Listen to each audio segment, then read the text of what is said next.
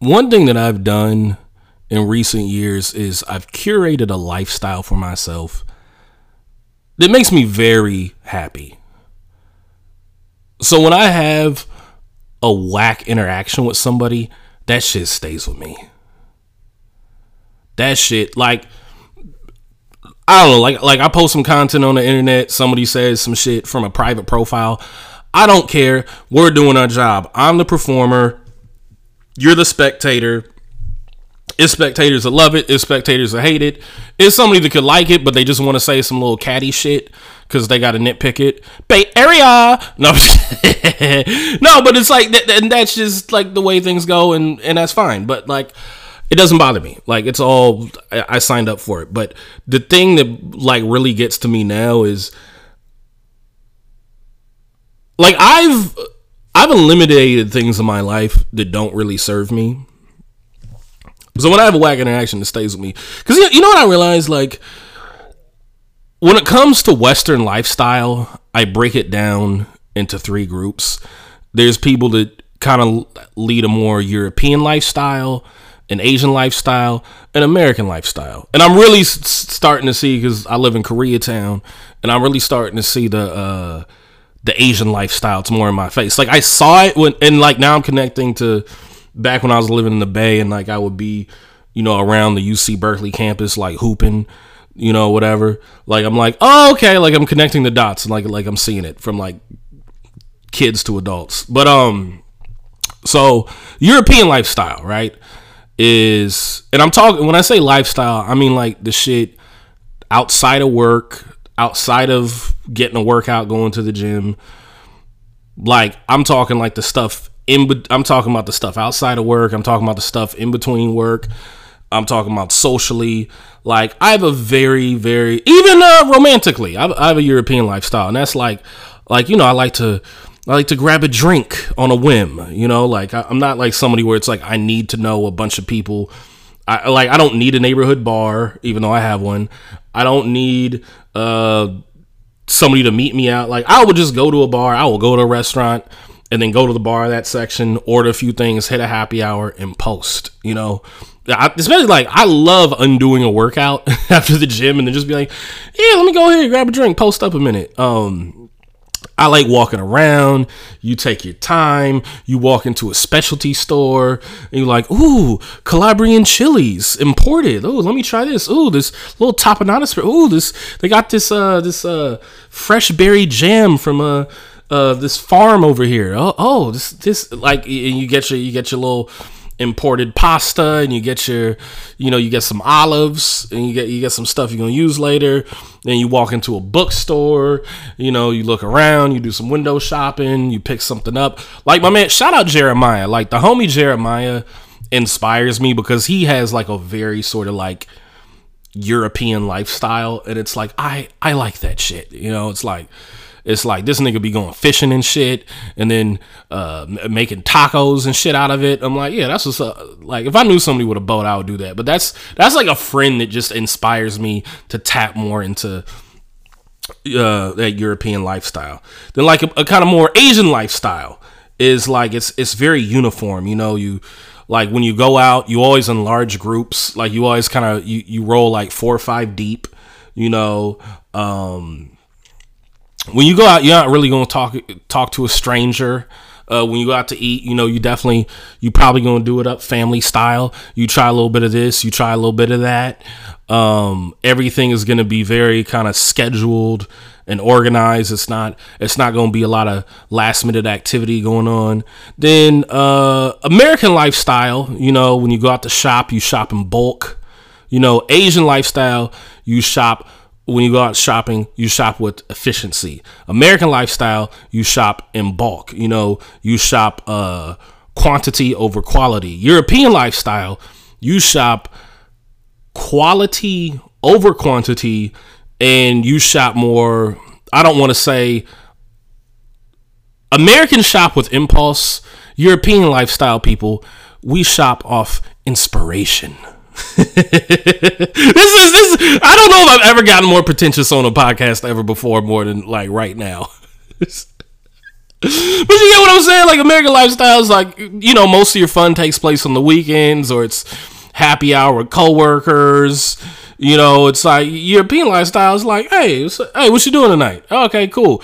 Even like I, as I get older, even like my relationship with women, I notice is kind of more like European. Like a girl could tell me like she's seeing somebody. Like I don't give a fuck. Like if a girl's a hoe, it really doesn't bother me anymore. Like I've had women be like, "Oh yeah, this this is dude calling me right now," or or whatever, and like they're at my house, and I'm like, "Oh my dick was just in your mouth," so that doesn't bother me at all. Like, all right, you niggas, like, I see why the niggas calling you. You know, it's, it's, it's, it's some decent pussy right here. You know, um. But yeah, like I don't trip off what a girl does when she's not with me. I don't. I'm in a space where it's like I don't really believe in monogamy. I don't use condoms. Like it's all this shit where I'm just like, eh, I, I don't care. Um, you know, and, and like like my first dates are like my first dates with a chick.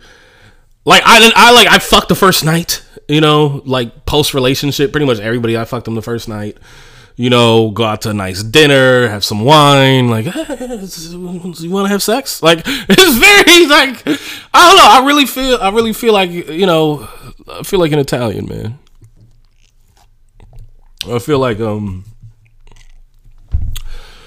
I, I feel if you've seen the show Industry, I feel like one of those like British kids if they didn't work at a where the fuck they work at on that show. Um, no, but even like like with a friend, like I I, I his friend uh Blake and me and him were like in LA. We were roommates in like parts of 2016 and 2017 when I was like back and forth between Oakland and uh LA. And me like me and Blake were just very just in the way that we were buying weed and we're both like you know bro, well i'm a broke artist he's a broke aspiring artist and but like the way we w- was with weed, because like with weed, he was like, I'm gonna buy shake. So and I so I'm gonna buy like thirty dollars worth of shake, and I'm gonna smoke it through, so I can smoke it for like the rest of the week until like the next payday. And me, I would rather use that thirty dollars to get some like quality sour diesel, and I just have a little bit in the pipe, have like a little bit in the bong, and maybe stretch it out with a little bit of shake I'm also not into weed as much, so it's like if I'm gonna smoke weed, like I'd rather smoke like some good shit. Uh, but yeah, so like that that's that's how it uh determine those lifestyles. Also in Europe, like like they don't. It's not like they're drinking like fucking wine all day. Like like there's a misconception. Like people think like oh in Mexico they just drinking tequila. It's like no, they're known for tequila. It's like no, we go there and we drink a bunch of tequila. We go to fucking France and drink a bunch of Burgundy and port, and we go to Italy and drink a bunch of Sangiovese and all that. It's like they're not doing that throughout the day. Like they drink with meals. Like they look at us like we're fucking alcoholics. Like, but you're just drinking with like no food and no special occasion. Like, what the fuck's wrong with you? Anyways, um.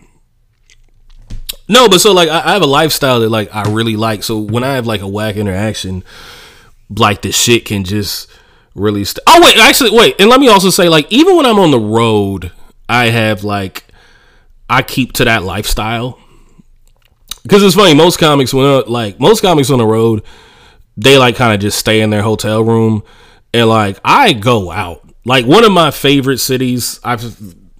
I mean, this is a podcast. So I'm going to repeat things. Like when I'm in Portland, I have a routine. Even though like I don't like Portland, as a city because they got like the shit I don't like about that like I loathe about the Bay Area where it's like they're a little too comfortable.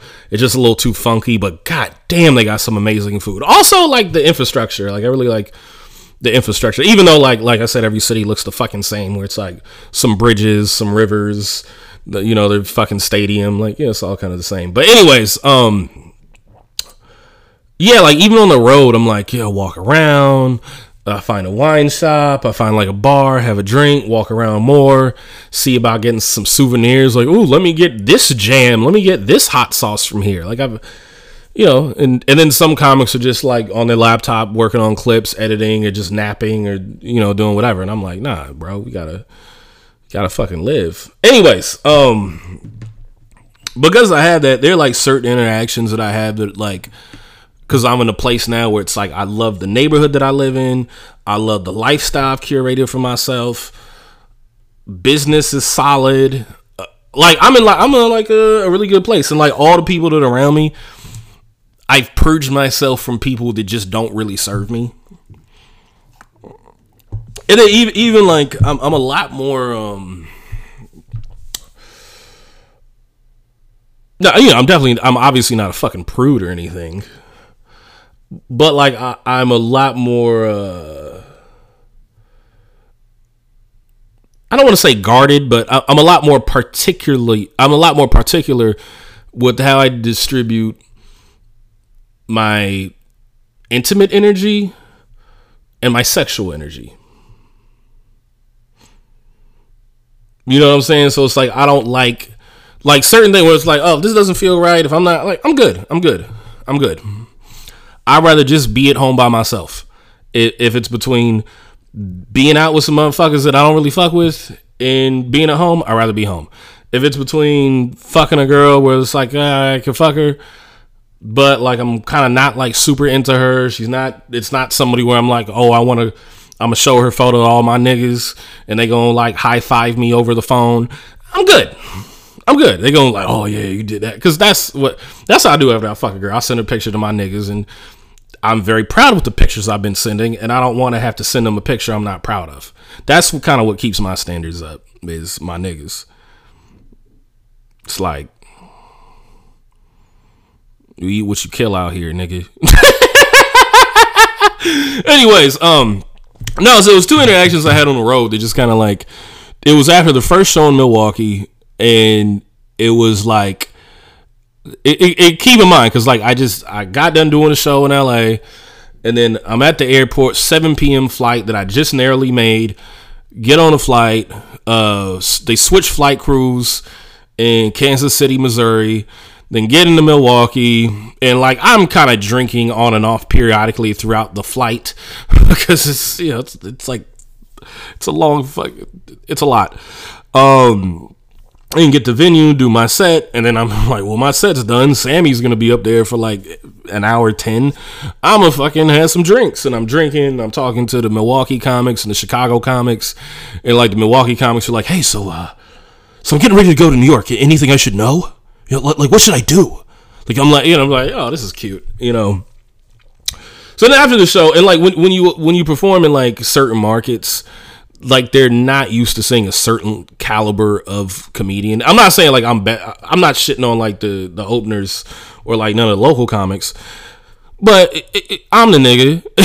but like they're not. So it's like there's a certain sort of like enthusiasm and sparkle that you'll see in people's eyes. Like if I perform in New York or Chicago, it's just like all right, cool. But like when you perform in like these, you know, B minus, C plus, whatever markets, it's like they see like uh, an actual professional comic or like somebody that's kind of famous, and they're not always gonna bring their game, or they may come to a show where like the comic's tired and they don't take the and they just kind of phone in their material. They're like, I saw you do that material on the internet, and so I hate that shit. I hate when people complain about that. It's like, well, stop watching full sets. Like, watch a few clips and then get tickets and see them, or don't. Like, you got. Uh. Anyways, so show's over, and I'm like, I'm kind of on autopilot at that point, and like, I, am kind of at a point where it's like talking to people after shows. It, it it's I've kind of gotten like, all right, what are we doing here? It's like, okay, if I'm when I'm on the road and I'm selling merch, it's like you're gonna buy merch, you're gonna get my social media no, okay, just tell thank you for the show, but like if you really like start talking to me and engaging with me, and which I'm happy to do it is part of the job. But like if if you're gonna do that, then I don't want to hear your fucking life story. I don't want to hear like if you saying shit this doesn't pertain to what the fuck I said on stage it's really I'm like my mind is gonna check out. I'm like uh huh uh huh. I'm smiling and nodding and I'm I'm I don't know. I'm thinking about some dumb shit in my head. Like like I got drink champs questions playing to myself in my head. Like Big L or Big Pun. Like, like I fucking I fucking check out. So anyways, it was this one chick. She comes up to me after, and she's like, five nine, five ten. It like you you ever see like a light skinned black girl and you like you are definitely half black and half white. She was like she looked like that long, pretty girl, pretty girl, beautiful girl, tall, slim, and she's talking to me. And I don't know, my mind's just checked out. I'm like, oh, thank you so. Oh yeah, no doubt, no doubt. And I may have said, did some crowd work. I'm like, well, I said something about black people Milwaukee. I don't know what the fuck I said. It was it was a good set though. It was it was like an autopilot set you know, but it went well based on like you know where I was performing. So then after the show, like I'm talking to her, and I'm like, all right, cool, have a good night. And then I was like, oh, by the way, uh, you on Instagram or anything? You know? And she was like, she said, whack. This is where the whack moment came. She said, thank you, but I'm gonna, I'm gonna pass. And I'm like, what the fuck? Why did you like talk at me for two minutes and not even like like it's? I'm not trying to fuck you, bitch. Like I, first off, I'm not even staying in Milwaukee. Like we was staying in Chicago, so like we had to drive like 45 minutes south and go to uh, the Airbnb in Chicago, and like so it's like even if I wanted to do something and you wanted to do something, that would have that would have been really really fucking difficult. But outside of that, it's just like, why would you talk to me all this time? And then it's like, what you think that I was, I'm trying to hit on you? Like I'm a performer, social media, like. I was like, where the fuck am I? It's like, did, and she, I don't know. She just, you know it was? It was like, she just, and she was younger too. She's probably like 22, 24, some stupid shit like that but it's like she just took so much pride in that like i'm gonna have to pass and the way she smiled like i almost felt rehearsed.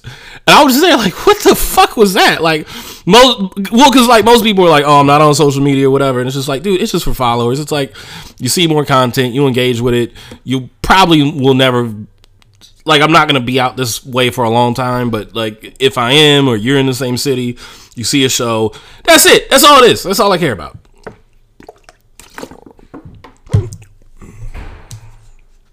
Also, also with like women now, they'll be like, it's not even about a chick being younger. Like that is sometimes it, but it's also like I could like find a chick attractive and she could like initiate conversation, and I'm just gonna, I'll be like, I don't think this would be very fun for either of us.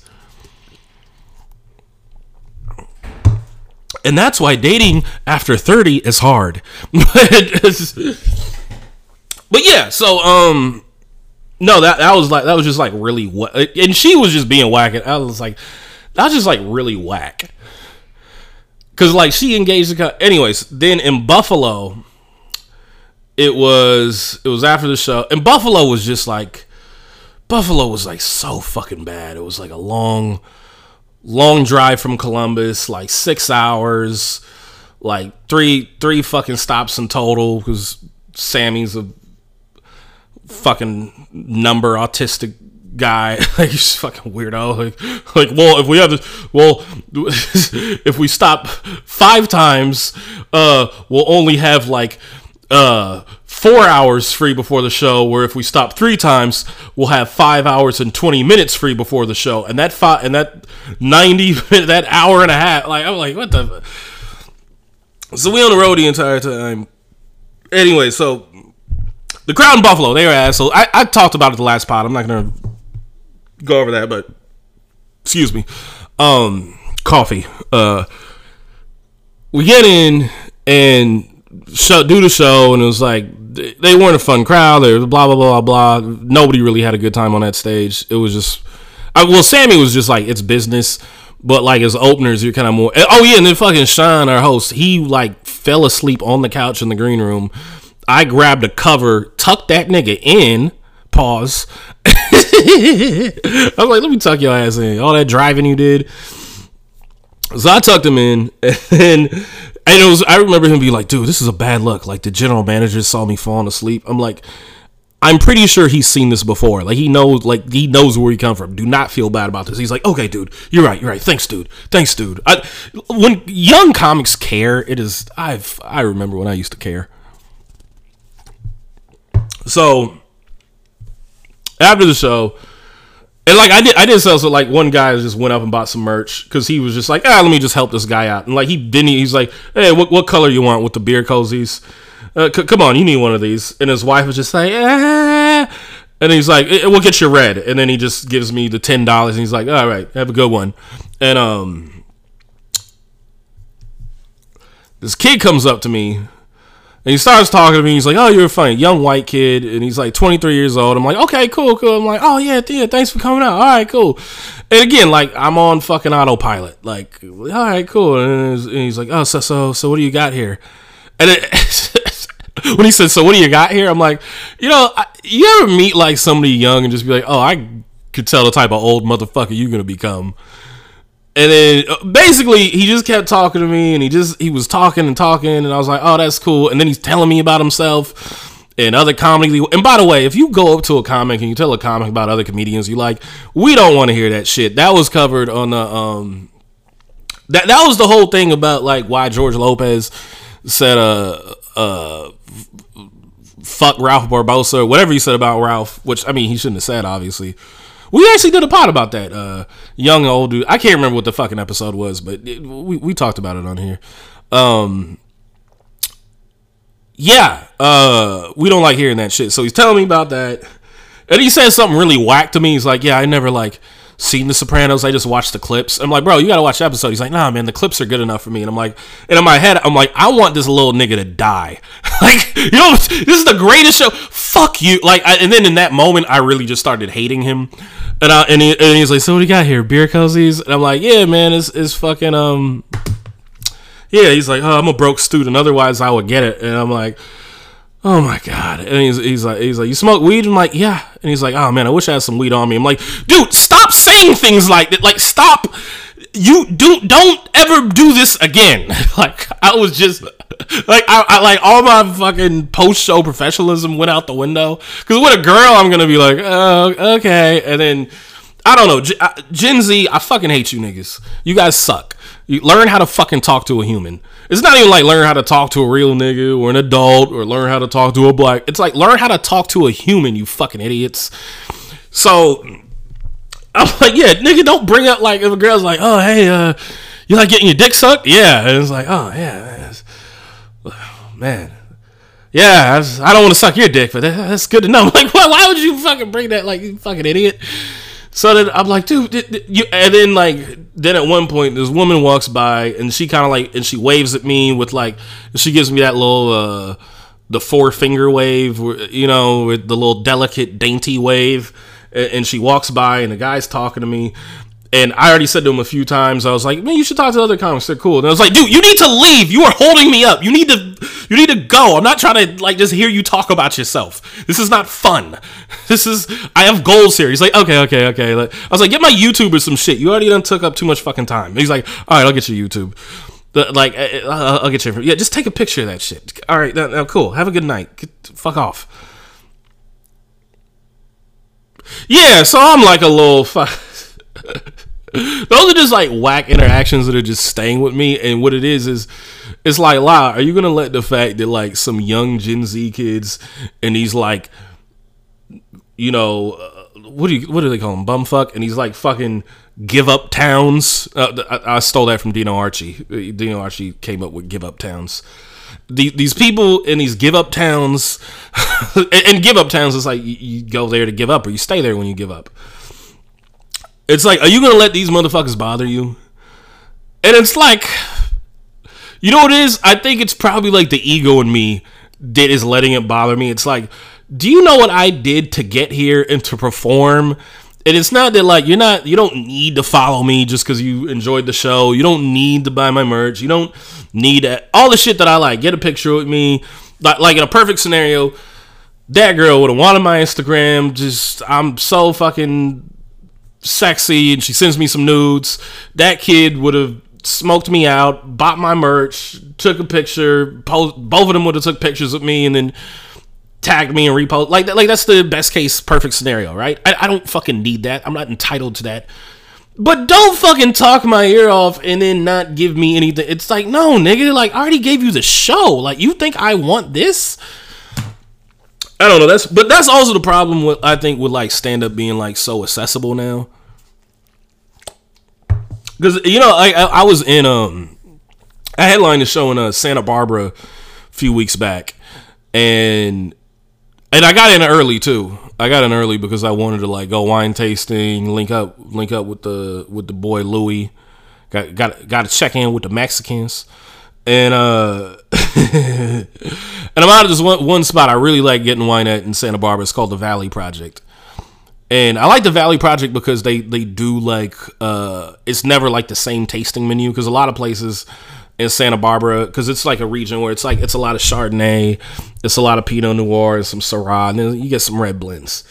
But they always have something different. They have like kind of more French varietals. You can get some Grenache, you can get Syrah, Petit, like, and it switches up every time I go.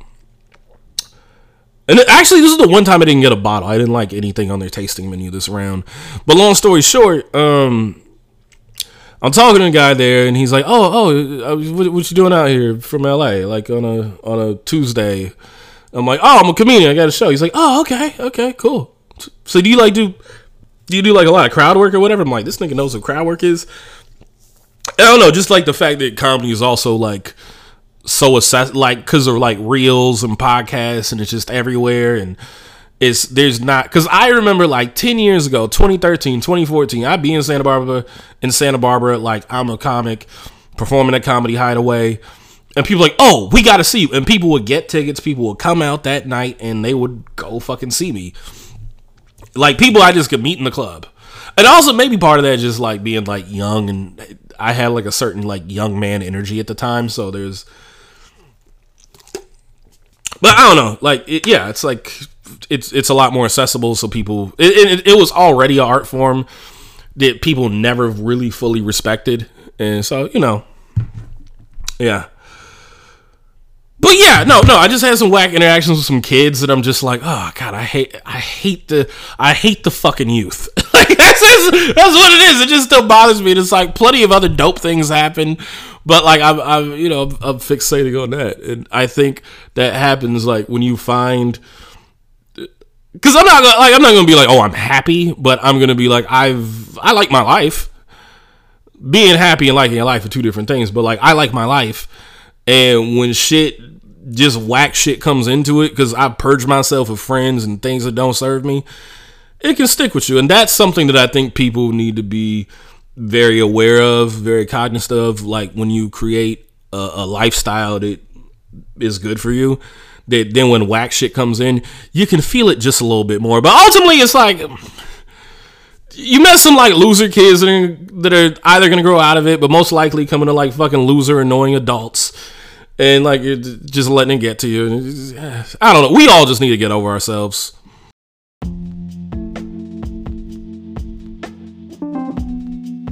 This is the Let's Unpack That podcast. I'm your host, Lyall Behrens. Thank you very much for tuning in.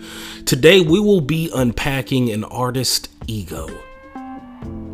Because, you know, it's not often that things can happen in the news. I mean, now it's kind of like past being news because I fucking take forever to drop podcasts now because I'm like, I'm a, I'm a gainfully employed uh, comic again. But, uh, nah, man, but, uh, no, we had uh Drake and Joe Budden had a thing uh in regards to Joe critiquing uh, Drake's latest album. Lauryn Hill had an incident where she said, "Yeah, I'm late. Be glad I'm fucking here." When she was, you know, two three hours tardy to one of her shows that she often is. So we can unpack all of that. You know, it's nice when we can string together uh, a thread and, and really just unpack it with stuff that's also relevant. So, hope you guys enjoy the show and thank you for tuning in. So, it's only right that we get the fight out the way and talk about my ego as an artist, my ego as a performer. I'm gonna break it down into five sections of people that can do that to me friends and family, people that are dabblers in the arts, but I do not identify them as actual artists in the respective fields that they claim to be in. Venue staff, audience, and peers. Now I'm gonna just give like one example for each because we'd be here all day if I went to all of it. So, um, friends and family. Let me help you out with your material. I hate that shit. And I've gotten better at this as I've gotten better with like just dealing with people annoying me in my older age. but it's like ever since I've like started doing comedy, ever since I was a year into comedy, I always have people like, "Yo, let me help you out. Yo, yo, yo, I got something for you. I got something for you." And our first instinct is, "So what? You saying you don't like my shit? That's you you you saying like you don't fuck with my shit, right?" That's our natural instinct. Cuz our natural instinct as comedians is just very selfish. Like I'm obvious I'm obviously more on a Ralph Barbosa side than George Lopez in that whole thing that was with them, right? But I get where George was coming from. Like, here I am, like I do fucking I've I've done fucking stadiums, I've done specials, I've hosted the Grammys, I've had like a sitcom that was syndicated. I've been grinding forever. Uh, Richard Pryor fucking said he liked me. Like I've done shit. Hey, you gonna talk to me about like some little motherfucker that popped up off like Instagram reels? If you don't get the fuck out my face, like it's like I do get where he I get where he's coming from, even though I don't agree with it. Like I, I fucking get it. Like we got this thing of like, man, fuck who you talking about. Like, it's people the only people that can send me reels of other comedians are other comedians. If you are not a comedian and you send me a reel of somebody doing stand up, that shit will piss me the fuck off. Like I've said to people like, "Oh, great, a comedian that isn't me." they've just been like, "Oh, excuse me, somebody broke up on the wrong side of the bed," and it's like, I'm not even gonna fucking like unpack why that why that's annoying because we gotta st- see. I, I I get pissed off very easily.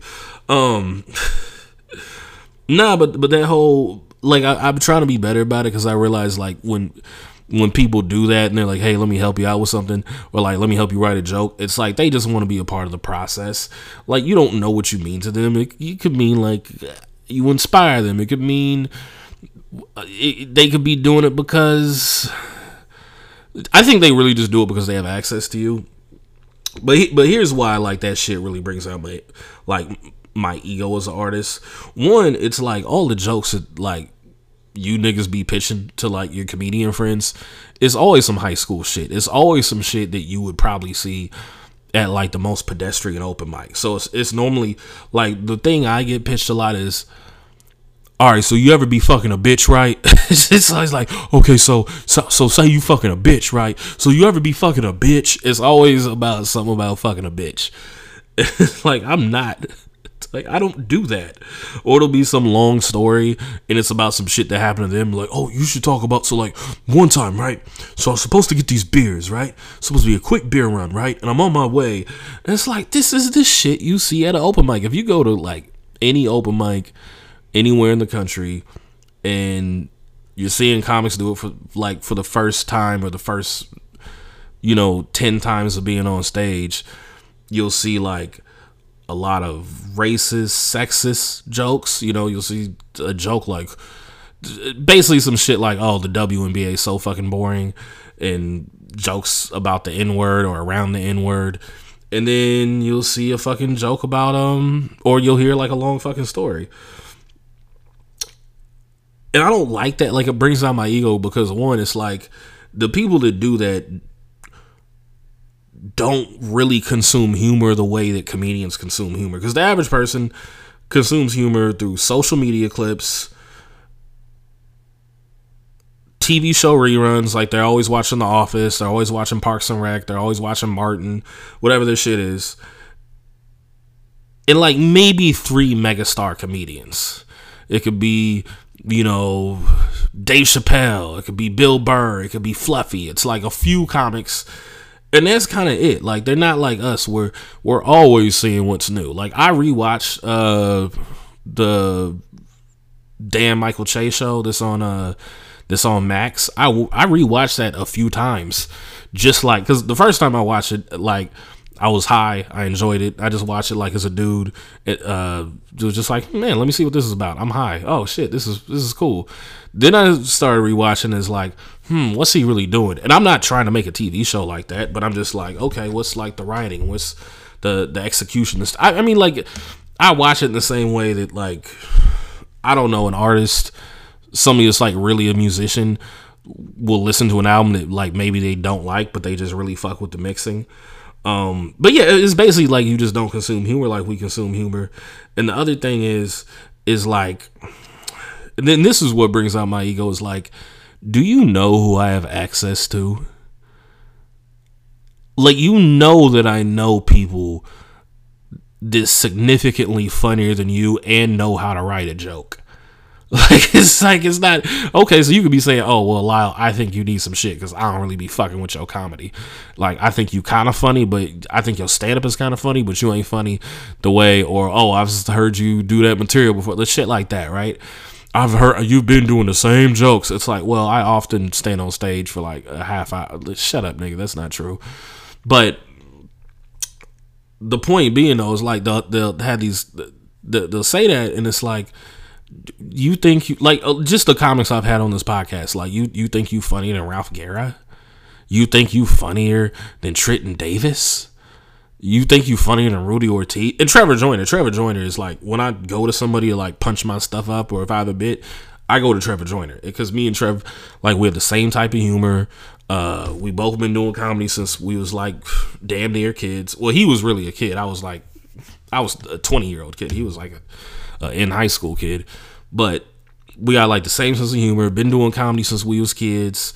Uh, we got like years together, like years together, just as guys hanging out. Like we both grew up, like we had the same reference of things. Like we both, oh, Robin Harris, oh yeah, Young Jeezy. Like we had the same pop culture. So it's like it just frustrates me so much that like even like the collaborative process you niggas know nothing of. And it's like again, like I try because like my mom will hit me up and be like, especially if like my mom like you know her her her uh, her day started off right at work.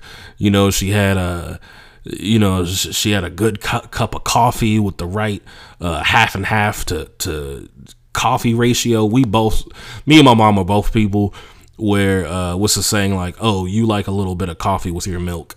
That's us. Um, but yeah, she'll hit me and be like, "Hey, hey, is that something?" But the one thing I will say is like, my mom did give me my one of my first jokes that really worked, and like when I'm like, "Oh shit, I have a set." Is uh, the no homo joke that I obviously had to retire, but she gave me the punchline for that. So I'm like, okay, cool. All right, mom, you can hang. But that's but it's like she's also somebody where it's like, all right, she had 20, 20 years of being around me and knowing my voice to like, oh yeah, this sounds like the way that this nigga would say that shit. Um But yeah, uh dabblers. Um so things with dabblers is dabblers and I mean I know dabblers where it's people uh, that like do stand up comedy, but they don't really do it. They just kind of do it sometimes. Uh, I know people. Uh, obviously, I know like a ton of niggas that like rap and make beats and, and do music where it's like the way that they present themselves to the world is that of a rapper, is that of uh, a producer, a beat maker but it's like not really all in it. And I'm not talking about making a full time living off it. I'm not talking about making enough money to pay like a few, like you make enough money off the craft to pay a few. I'm not talking about that, but I'm talking about how many other people regard you as an artist. How, like, are you really known for being an artist, or is that just what you're presenting to the world? I'm talking about that, right? Dabblers. You know, the dabblers that like, you know, oh, I work on it sometimes and I don't work on it. I'm not like, I'm talking like, to be a really uh, to really be an artist, I'm like you have to do this shit all the fuck. Like you have to live this shit unless you're on the level of like where you, you're making so much fucking money you can like chill. But to me, it's like if you're not on that level, you're always fucking doing it. Unless like some real, real, real life shit happens, you're always in this. Anyways, um, my thing with the dabblers is they have the confidence and arrogance of a tenured artist with none of the knowledge of the landscape or what it takes to create. So, and there's so many examples I give on this, and I'm I'm sure I'll give it later on the pod. Uh, but so I got a friend, and he's uh he he's a a producer. Uh, I'm not calling this nigga a producer. He this the nigga makes beats. Like who the fuck is he produced? But he makes beats, right? And I seen him. We linked up one time for a drink, and he says to me, he's like, "So what's up, man? So what's up? You ain't got a sitcom or nothing? Like just like kind of talking shit, you know." But also, it's a mix of talking shit and a mix of like, so what's going on with you? But a little bit of talking shit, like, damn, nigga, you've been doing comedy all this time, and I know that you as funny as you is, and like you ain't got a sitcom. So here's why that bothers me, and it bothered me. It bothered me because it came from him, right? It bothered me because one, it's like, nigga, what makes you think I want a fucking sitcom? I don't want a fucking sitcom oh, but you would like sitcom money. It's like, nigga, we would all like sitcom money. Like, you would like CEO money. That don't mean you want to fucking be a CEO of where you work. Like, if you really had to do that, know what goes into being a CEO. Do you know what really? Because I know niggas that like, I got a friend, um, a, a comic, and he's uh, he works. Uh, he's a writer on um, excuse me, Gordon Ramsay's show and he's written for a bunch. He's written on a bunch of shit, but he's writer on Gordon, Gordon Ramsay's show, and like he tells, and he really really likes being working in TV, but like. Nigga, those are 14 hour days, like regularly, and you gotta. It, it, I don't know. For me, it, it just wouldn't be artist artistically fulfilling. Now, that's not to say that like if a motherfucker offered me some sitcom shit, it's not saying I would take it, but that's not what I'm going for. I don't want to be in a month. Ugh, that sounds no, no, thank you.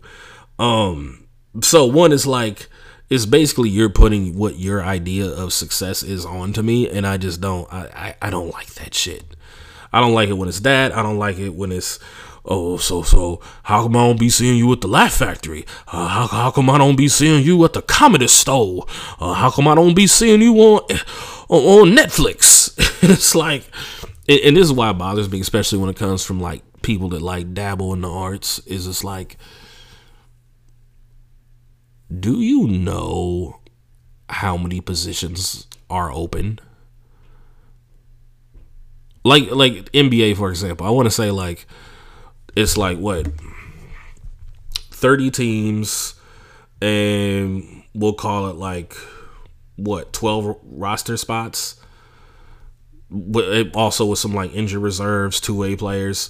So like in the in the NBA, like on the NBA team altogether, or in the NBA altogether, you're talking about like about 420 to 440 jobs available. Like playing in the NBA is like so so fucking exclusive, right? do you know what it's like at comedy clubs? Like so at a comedy, what I don't again I don't want to over, over unpack it, but I'm just saying like we're at a certain level. It's like, do you know how many TV shows are really given out a year? Do you know how many TV shows with black leads people want to invest in a year? So it's like if you really in the game, you would not say that to somebody just knowing the landscape and how fucking difficult it is. But I'll tell you this I know it's a lot of niggas putting out music. Well, not right now, but there's a lot of niggas that are always looking for beats and always looking to put out music. But eh, so that's what I'm saying. Like it's all relative to like what's what's available. So yeah, it just bothers me when like niggas be in it, but not in it. If that makes sense. Um,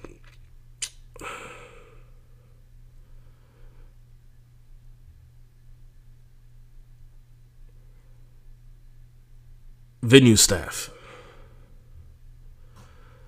People that don't know how to speak to talent really bother me because I know how to speak to a comic I just met. I know how to speak to a comic that's also a booker. I know how to speak to a club owner, a booker, a server, a bartender, a doorman.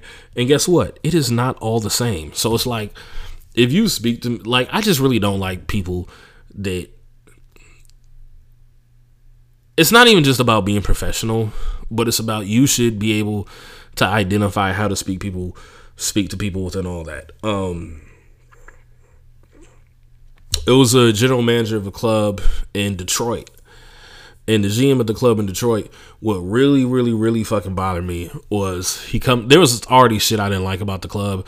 Is they're like uh, uh, openers don't get free food or drinks it was uh he was just kind of like yeah man i mean you could like just talk to them and you know just tell them you're a comic and i don't know maybe they'll hook you up. And it's like uh, i kind of think that's what you should be doing. Like it is and that's like that was out of his control but it's also kind of like I, I just detroit's a fucking shithole. Anyway so so that part. Then um at one point he comes up to me in the house and he's like so uh, how does payment work? Like, so are we paying you, or like, what's the deal with that? And it's like, are you a man? Are you a man? Like, you're supposed to be the general manager of like one of the bigger comedy clubs in this fucking city, and this is how you're behaving. Um,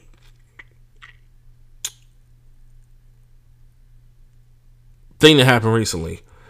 So I do, I do like pop up shows, you know, uh, and I did. I'm not gonna say where, but I did a pop up show somewhere in LA, and one of the co-owners. And by the way, this is a place where, you know, I'm like I'm producing the show, I'm booking the town, I'm bringing the people, I'm selling the tickets, I'm doing fucking everything, right?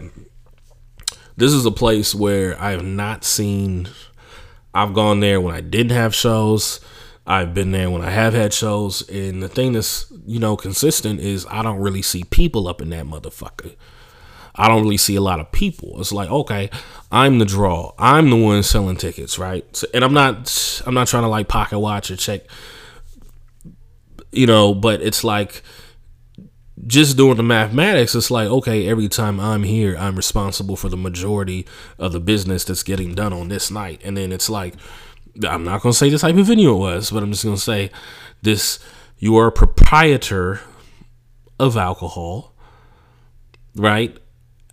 And it's empty on the weekends, the time when people drink the most fucking alcohol,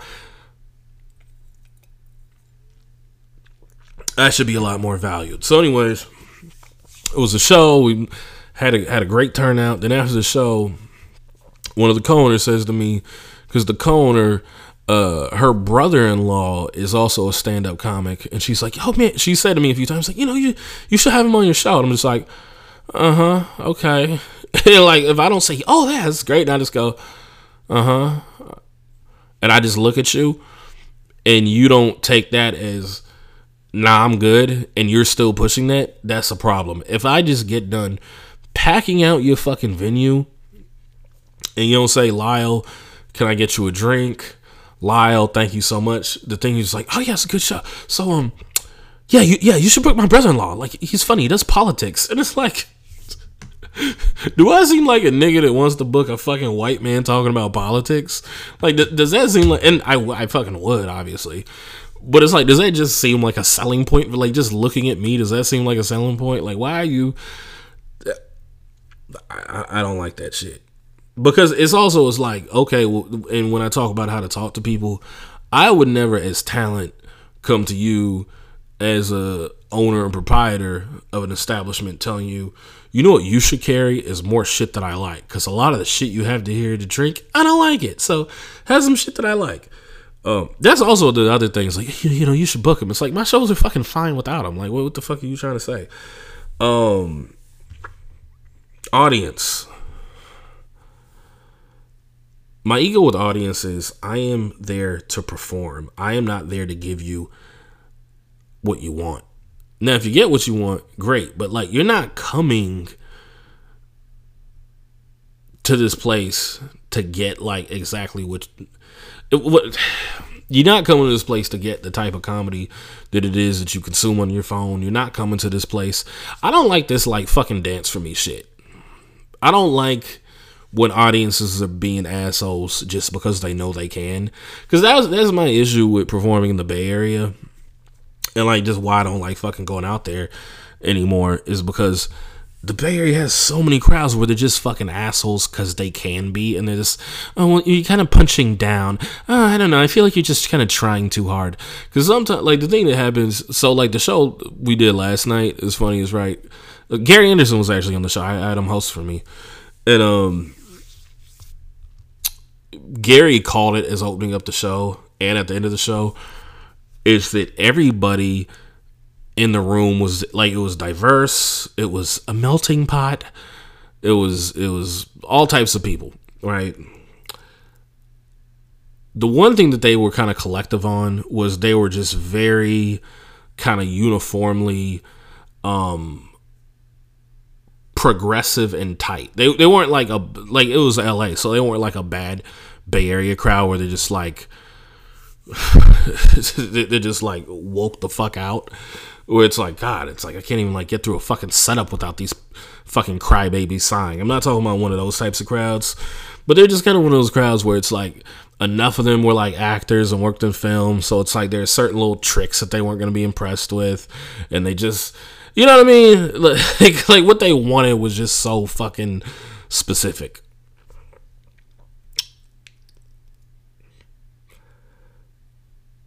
And that's okay, but to the point about the Bay Area crowds, right?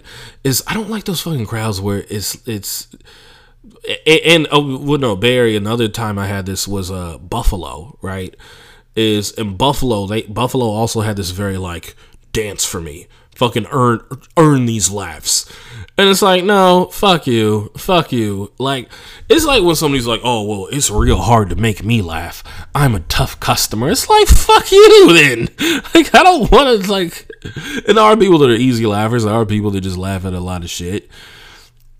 But those types of people are like, it's real hard to make me laugh. So then why are you at a comedy show?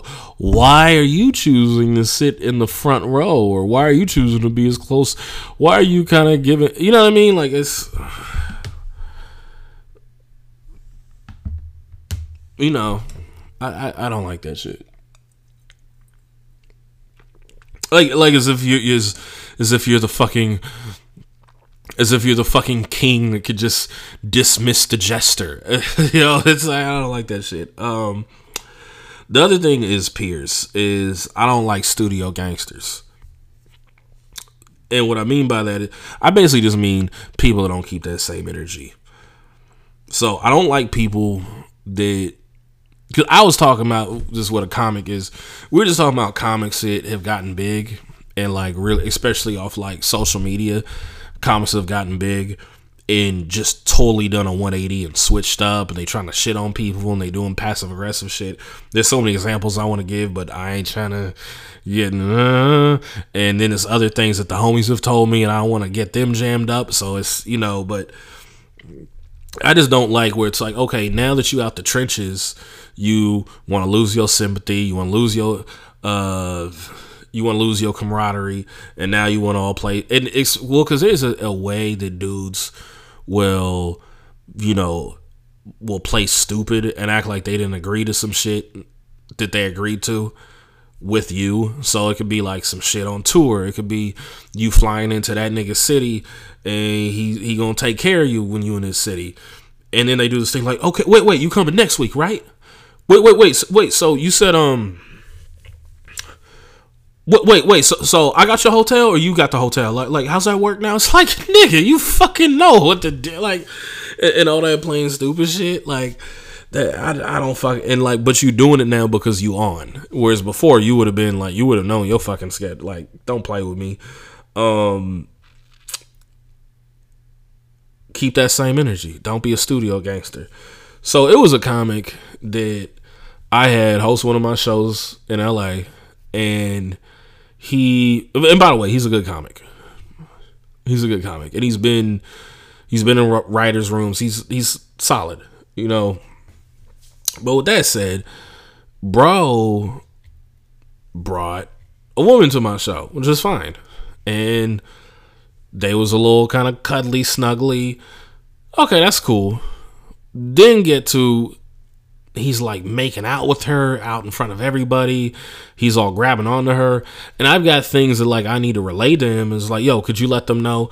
And I'm barely able to get a word in because in between him bringing up the next comic, he's he's looking like he's about to like fucking make a baby.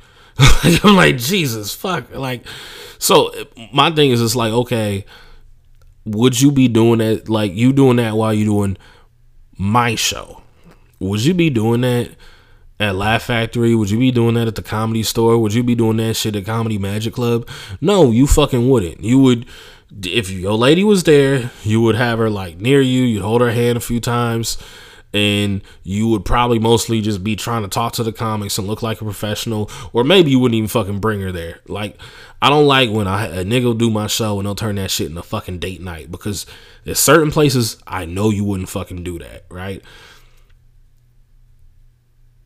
And you could be like, oh, wow, but are you paying the same as them? Are you trying to act like that they should show that uh they should give you the same respect as a place that could do more for them? Yes, nigga. Because guess what? Until that place does more for them, they're going to need me. Oh, I'm not like that they need me and uh, like I don't need them anymore and they need me. But it's like, okay, but you're still going to use this. You're still going to take my stage time. So it's like keep that keep that same energy. It's like that placed it because it's like okay, but you want to be here too, right? You're not uh, obviously you're not gonna get the same thing as you would being like at you know the top comedy clubs you know in, in the fucking world. But it's like okay, but while you're here, you still need me, right? Okay, then act like I'm a nigga that you need.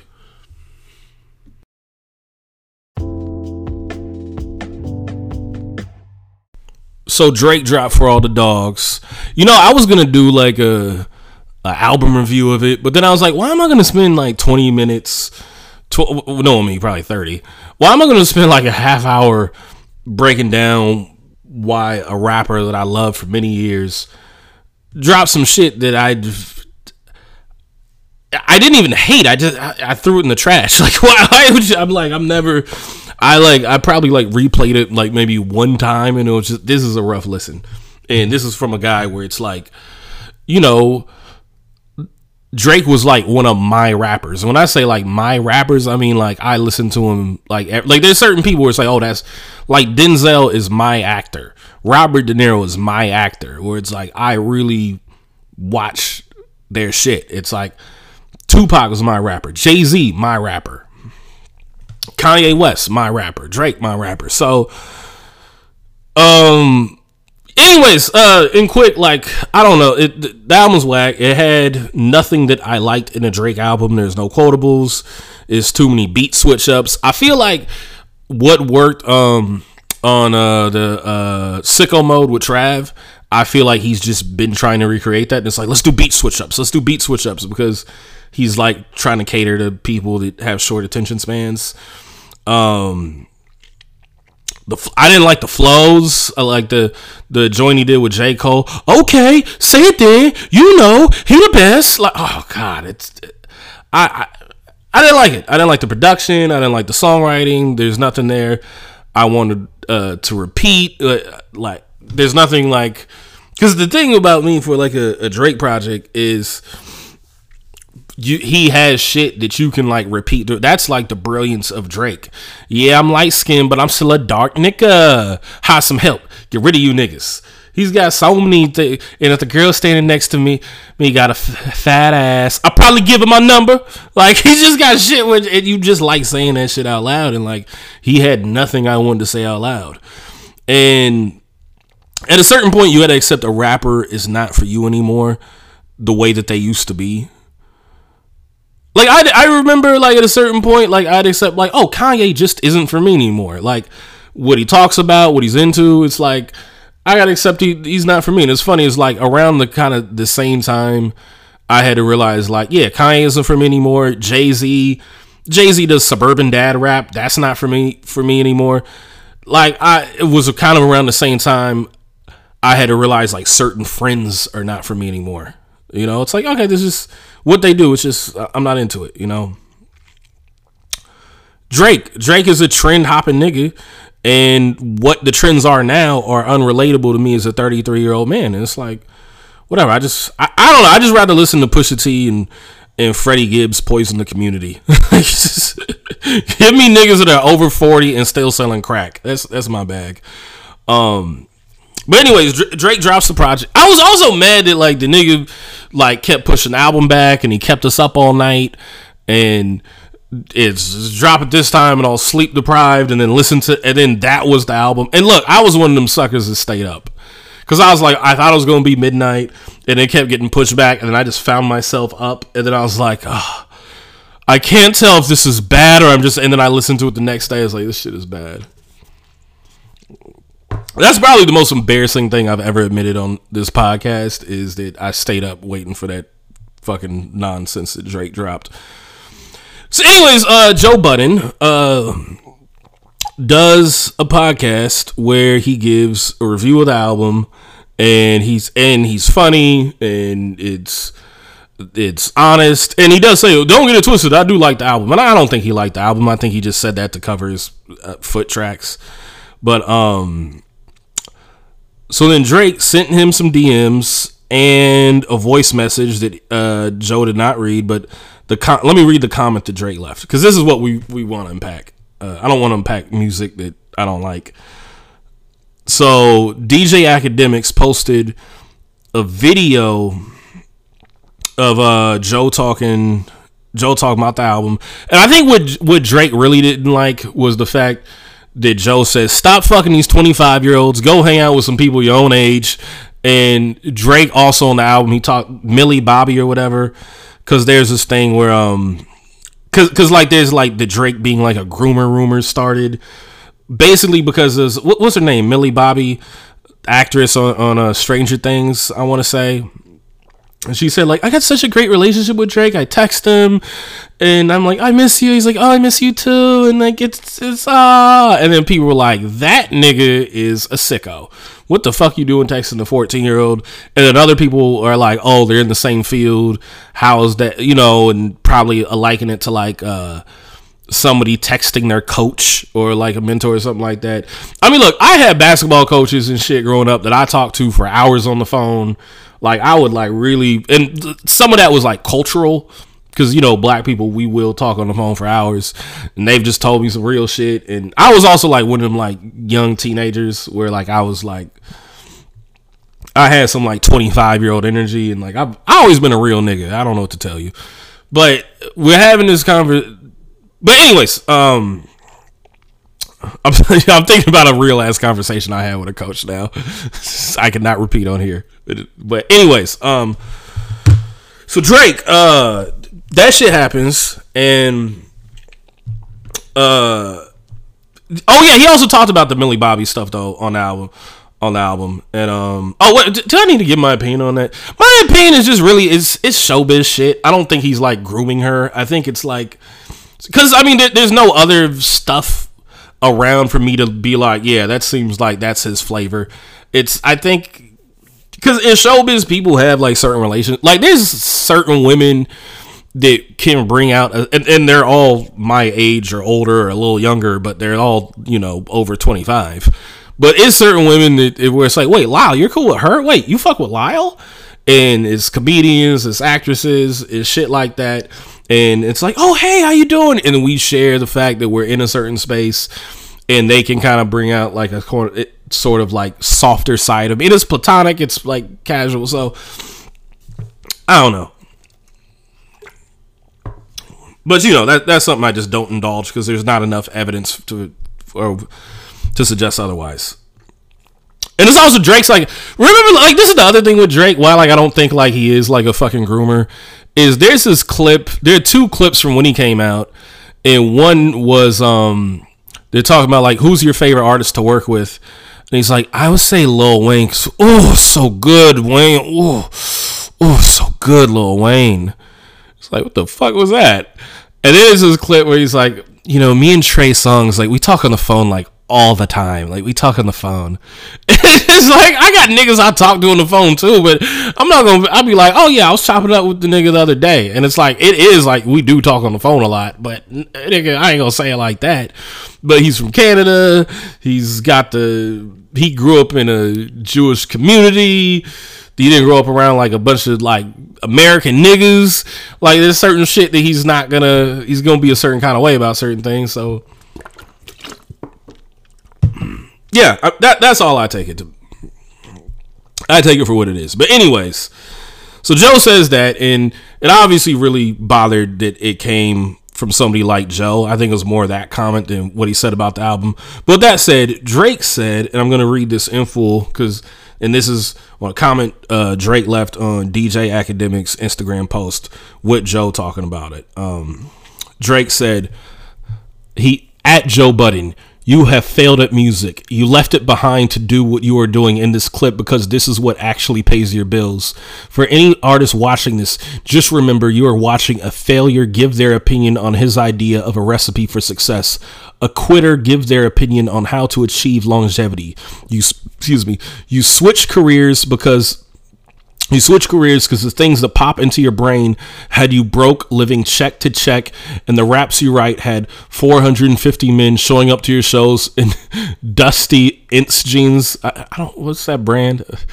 In, dusty Enyce jeans to screw up their face to Mood Muzik 29 and pretend you are the GOAT. Please, to any artist that's doing what they feel is right. Don't let these opinions affect your mindset after the fact. This guy is the poster child of frustration and surrendering. You retired and we never hung up your jersey. We don't even remember your number. We know you for doing this.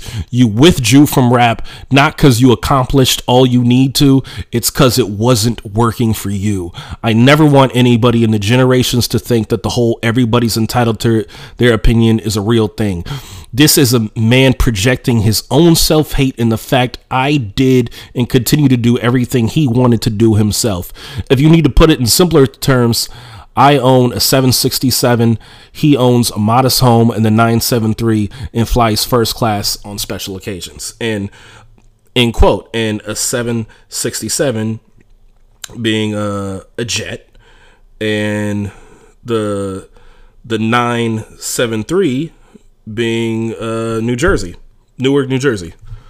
And a lot of people are like, oh, Jersey's a fucking shithole. that's like that's a, a very popular sentiment among folk. So I actually do agree. Let me just start off with what I agree with. Drake is right. This whole everybody's entitled to their own opinion thing is some bullshit. Like, I agree with that. And I mean, like, look, you put out art for the world, anybody can speak on it. It's like you put it out to be praised, you put it out to be criticized. Like anybody can say what they think, but it's like, nigga, you shut the fuck up. And not just that, it's also like not everybody does the same thing. Like like okay, as a comedian, if you listen to me with like the same ears that you would listen to Hasan Minhaj, I'm not gonna sound good. You can't be like, well, funny is funny. If it makes me laugh, it makes me laugh. No, nigga. Certain people really just like a particular style of comedy. Certain people like a particular style of even music within that genre. Certain people like a particular style of rap music. Like, I ain't listening to no fucking Earl the Sweatshirt. Like, so I can't say Earl Sweatshirt is is trash because I don't listen to Earl the Sweatshirt. I listen to Vince Staples. Like, I'll get to that side, but I ain't get, you know, I'm not listening to I listen to some of these niggas, so that's why I feel it's like, wait, you only like this type of shit? Yeah, your opinion doesn't matter because you can't, you know. It's like you don't fucking listen to that. Like it'd be like somebody that's like, like tells you why, like I don't know, like a movie like oh man, the Green Book is trash. It, and but it's like, and it's the type of person that only fucking watches mob movies. Like, man, that was some weak shit. It's like I would have slapped that nigga. I would have done this. It's like, yeah, nigga, this nigga, you only watch like Belly and New Jack City and Scarface and Goodfellas. You fuck basic motherfucker. Like, shut up. You know. So I agree with that shit. In the case of Joe not necessarily because Joe is very, very, very qualified to speak on music, and I don't. And there's also like a whole nother backstory that I don't want to get into because it's you might as well just listen to Joe talk about it. But there's video footage of Drake saying like he's been inspired by Joe, Kendrick saying he got into like actual songwriting from Joe after Pump It Up came out, all this other stuff that you know I'm I'll leave alone. Anyways, I hated that coming from him. I hated that coming from Drake because already Drake kind of has a habit of uh, shitting on people. There, there's actually this is funny TikTok and it was like when Drake shits on everything you do and it was a compilation of you know like I do not stay at the Intercontinental and then the dude throwing his bags down and he said your man got you a party but like party bus hibachi like all the shit Drake this is certain hotels and it's, it's funny but Drake is like Drake's a dickhead. You know, you can tell he's a rich dickhead. Like the way, because it's like, yo, bro, like, I know you're trying to diss rappers, but like your your actual fucking fans are catching strays, my nigga. But let's get to the shit.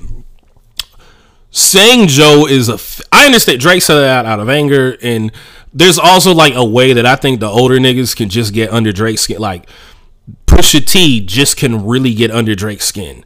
Like I don't think I don't think Meek Mill really bothered Drake, but it's like it's like the the uh the, the Pusha T's, the Joe Buddens, like the niggas it was like popping in the early 2000s and it was cool cuz look, it was it's also like it's way easier like by the time Obama was president, it was way easier to be cool. It was way easier to kind of like have your little swag. It's really easy to be cool in 2023. Like even like white girls are like kind of cool if like they just kind of like matched it. Like it's people to think like Bobbi Althoff uh, or whatever fuck her name is is cool. You know what I'm saying? Like, do you know how hard it was to be cool in 2003 in 02? It was really hard to like Drake could not be cool then. You know what I'm saying? Even uh, anyways. So I think like niggas who was cool when it was actually hard to be cool like I think they really get under Drake's skin. But um to be a look, to be a rapper forever is fucking hard. To become what Joe Budden became, like yeah, he I'm sure the nigga was living check to check and show money and he lived like a very blue collar rapper lifestyle. That shit is hard to do what he did. You know, like I know just to even make it, just to even get your song on the radio, right? In like, especially if you're in like a a, a smaller. And Joe's like from Jersey, but like just to do that, like that shit is hard. Like I know so many, like just growing up in Oakland, I know so many niggas. Cause the Bay Area's got way too. The Bay Area has too many too many things. The Bay's got too many rappers, too many broken car windows, too many breweries, and too many motherfuckers complaining about everything under the sun. Right? But to the too many rappers, like I know so many guys. Like I had this uh this barber in in uh West Oakland, and this this nigga actually could. This nigga was actually like kind of nice. He could like lyrical dude, right? And I actually saw him like live at some open mic that I just kind of stumbled into, and like the nigga could actually fucking rap. But it was always like, yeah, man, gotta get to the studio, gotta get to. But he was a guy, he just didn't have his life in order. Like it was, it was some bullshit with his daughter, with his baby moms, with a female, with this and with that. Like, and it's like, nigga, can you just make it to the studio? Can you just get in a studio and record music? And there was always some reason he couldn't get in the studio. He couldn't get this or the producer or the beat or whatever. Like it was always some shit, right? I knew these uh, off-brand niggas from Idaho and they they like I met them like through through hooping and they wanted to be rappers. And also these niggas was trash, but like their guys, like they had too many hangups. They they thought they was too good for the work and they wasn't honest that they was just rapping because they just wanted to feel black. They wanted to feel blacker than what they grew up with because they some off brand niggas from Idaho and they didn't really like making music. And that's the thing, a lot of niggas that want to be rappers aren't honest that they're rapping because they're insecure. They like they're really rapping because they don't want to be regular. They don't want to be just another working stiff. They want to be remembered, but they don't like making music. They don't like writing songs. You know, they don't like doing shows. You know, like they just some niggas that want attention and to be remembered. Stop being a bitch and start a fucking family, you loser. you start a family and still want to rap, nigga. Get a mistress. No, but anyways, like this just like seeing like niggas like try to go for it, like that shit is hard. So Drake saying this and it coming from him, it bothered me because that's a comment with that like somebody with a private profile makes on the internet. Somebody that like is never going to see you in person. That's the type of shit that they talk, right? That's not somebody that's like a peer and knows what the journey is like, you know, makes. And it's also like when certain people make certain things a measure of success. And it's also like, you know, rap is some shit where it's like, okay, well, we all niggas from the hood. We also, or we all supposedly niggas from the hood. We all supposedly niggas. We all supposedly got oppression. So, like, what? You selling some shit, you make some money, good for you. It's like, okay, if a nigga selling dope or a nigga selling t shirts, you'd be like, okay, cool, more power to you. So, a nigga selling like some music you don't fucking like, like, I just, uh, it, but he makes it work. That's just, I, I just don't fuck with certain things being like a measure for success because when people say certain things, I fucking check out. Like if somebody's like, "Oh, well, do you perform at this venue? Oh, you're not at Laugh Factory or, or Comedy Store, Hollywood Improv every night. Well, then you're not a real comedian. Then you're not successful. I check out. Like you're a fucking idiot to me. I don't. I'm good. I check out. It's like so to say like okay, because for him to be like, well, well, Joe doesn't have this, Joe doesn't have that. But like Joe doesn't have the private plane, and he lives in like a. I mean, and Joe probably lives in like Tony Soprano's mansion in Jersey. Like if we gonna keep it real. But to say like, oh well, but and Drake lives in like a well, Drake has like a million fucking houses and properties and shit. Like he's damn near a Billy up. He did the deal with Universal. He's feeling himself. He's talking his shit. But a certain shit I just don't like from people when they equate certain things to success. I'm like, I'm done. I'm gone. Like so, just to that point of like, oh well, well, I don't see you at the Laugh Factory. I don't see you at this. It's like do you know how many spots there are available on these shows in LA and New York? Do you know like the percentage of people that get these jobs or get these slots on these shows? So you're talking it's comics that are passed, like at the club that have been passed recently. Excuse me, new blood. Then it is uh celebrities, it's niggas with agents, it's celebrity drop-ins. Like that's that's it. Like there's only so many slots to go around, and I'm not like making excuses and or whatever, but I'm just saying like yeah, it's fucking hard to break into the rotation of a, a comedy club. It's only so many opportunities to do stand up on TV. It's like a few late night shows uh, the format for Netflix is giving out specials. So to be like, oh, well, I ain't see you on this, I ain't see you on this. It's like, yeah, nigga, stand up don't like being a working stand up don't just exist within the parameters that you know because you're not an actual motherfucking fan of stand up comedy. It's like, it's like going up to a nigga that plays basketball overseas, like I don't see you in the NBA. It's like, so does that mean he's not a professional basketball player? He he makes money off playing off playing fucking basketball he is known as a basketball player. You look at you Google his name, nothing but basketball. You Google my name, nothing but stand up comedy. Right? So I hate when people I just hate that Drake took it there because that's some shit that like fucking losers that stay in give up towns that want to talk shit for people that have balls to actually go after it. That's the type of shit that they talk. And I don't fuck with that. Like I, I just hate that. And honestly, I think Drake's like and like Drake is like goat tier status for me. And like for me, there's not one goat. It's kind of like NBA. It's like there's goat of different eras. That's how I, that's my shit. Like Kobe's the goat of his time. LeBron's the goat of his time. Jordan, like whatever. But I think some some points get knocked down. Like like if Jay Z, like Jay Z, when he said and he does a battle with Nas. He already fucked Nas's baby moms. He like, but when he said condoms on the baby seat, Jay kind of went down a peg. He went down a peg. That was and like apparently uh, Nas had a bar that was and like uh, Columbia Records asked him to take it out, but he says something like uh, he rhymed like plane. It should have been uh he says something like R.I.P. Aaliyah. It should have been Dame Dash in that plane crash, and that's something like it had that shit came out, Nas would have gone down like a peg or two. You know?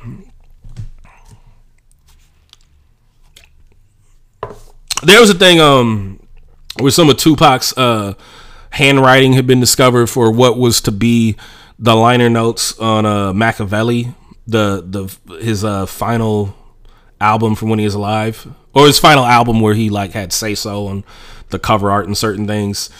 And, and certain stuff did get altered in his death, like but he has like some liner notes where he's gonna say something about like Faith Evans, like Faith Evans, fat, low self esteem pussy, and uh, I use the rubbers so the little nigga's not mine and stuff, and like the shit came out and it, it just didn't look good. And it's like Pox twenty five used that, and Snoop says something to the fact of like, you know, we need to let that shit rest.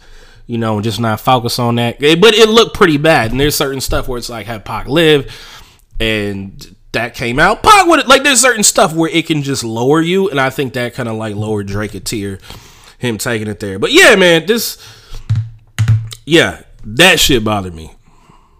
But it's part of an artist's ego.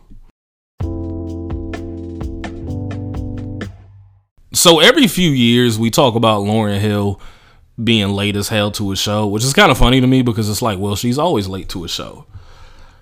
But recently she was late to a show in LA and uh, you know, it's Lauryn Hill's fan base is going to be a lot of black folk. And they and, uh, they let her know how they felt in the crowd, I'm sure. And she said, "Y'all should be happy that I'm here." Something to that effect. Like y'all lucky I showed up in the first place or whatever she said. So I should start by telling my Lauryn Hill story. So like, well, first off, like, so for me, I don't like really have a, a relationship with Lauryn Hill musically. I do know that uh, what she did with the Fugees and what she did on her solo album, it laid the groundwork for what Kanye would end up doing, just in terms of having like rap music that's got a message, but it's still got radio uh, appeal. There's still like a pop appeal with the songwriting. Um, and and it just and uh, won a shit ton of Grammys. She was like the first rapper to win Best Album at the Grammys, which is fucking. Even though she was singing like a lot of it too. It's funny because people be like, "Oh, Drake's a singer." It's like nigga, Lauryn Hill was probably singing more than Drake, but whatever she could still be your favorite female MC. but um yeah, and also like just that type of like you know that that like Black Vice Principal music. It's not like you know common Erykah Badu, even though Lauryn Hill makes better music than the the Soulquarians and Mos Def and all them. It's still it's like it's a certain type of music that just doesn't really you know resonate with me. But I still recognize like the brilliance in it. Um, oh yeah, yeah, no, no. But so uh, to to my Lauryn Hill story. So my first girlfriend was like like six, seven years older than me, and she's like Mexican, but as she liked to say, she was uh she identified as a typical atypical Chicana.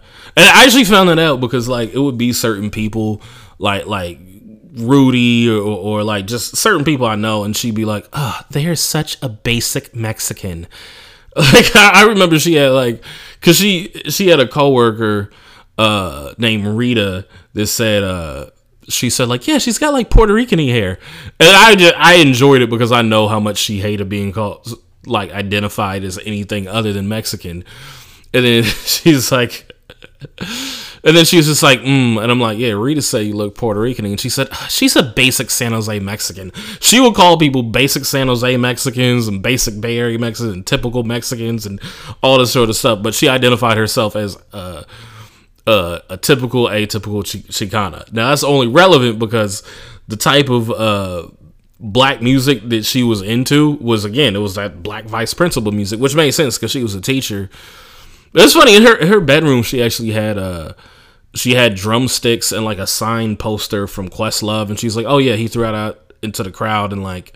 And I got like the program signed or whatever. I'm like, was you was you sucking Questlove's dick? Like that's something. And she's like, no, you know I didn't do that. And I'm like, all right, whatever. But anyways, um,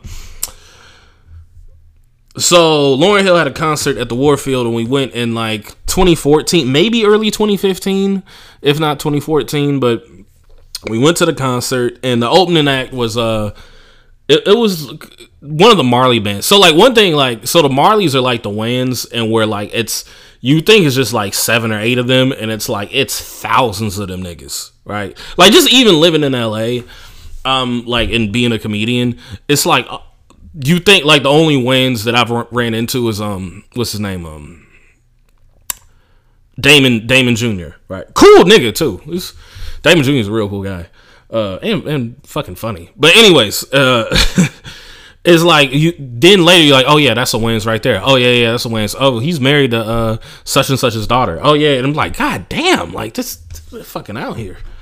Also, a bunch of comics be trying to like get in that Wayans clan so bad. I know one comedy that actually had like a kid with. Never mind. Let me shut the fuck up. um. Anyways, um. So we go to the concert, and one of the Marleys is opening up, and it wasn't like one of the ones that you would know, but like the music was fucking banging. Like they were good, and they probably did like I don't know, maybe like 35 to 45 minutes. They did like just a little bit of under an hour opening. And I kind of felt like they went on longer than they were supposed to because even like as a comic at the time, I was like, yo, this. I don't feel like they're supposed to be going on this long. Like I know their opening set is going to be longer than my opening set because it's music and they got to take time to tune their instruments and drink a water and talk to each other about whatever and you know feel the crowd out uh, whatever the fuck they do. But it feels like they're going on way longer than they should you know. Then there's a pause in their set and then it's like about like i don't know i want to say like 45 minutes go by crowd's getting restless i'm running back getting drinks because this is when i was like fucking i was like 24 years old so this is when i was like really in the like drinking and whoring, you know, cheating on my girl if you must know, like a true fucking entertainer. Um, I hate like like oh oh well, black men don't cheat, yeah, but entertainers do. So like if you niggas, uh, see that that's my artist ego coming out again, dealing with these fucking no count niggas. Anyway, so bunch of time goes by and then i'm walking back and forth and there's a white dude there. And keep in mind this is like 2014 2015 gentrification is starting to come into play. I'm starting to get those butthurt offended people at my comedy shows.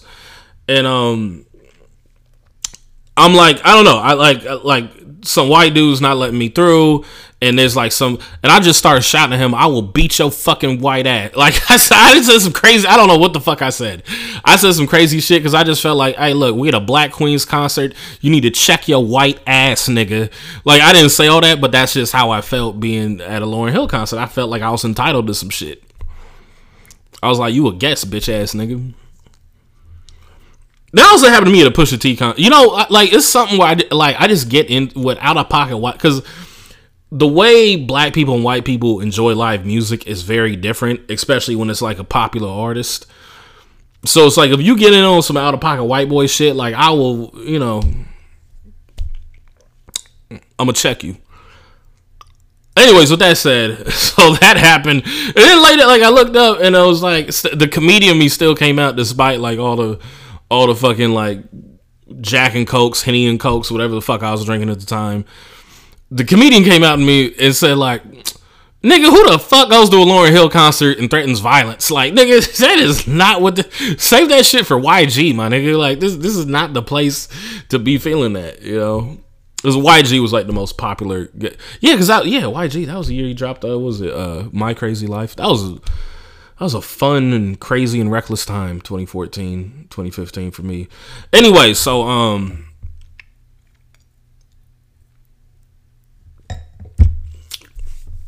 That's like 45 minutes.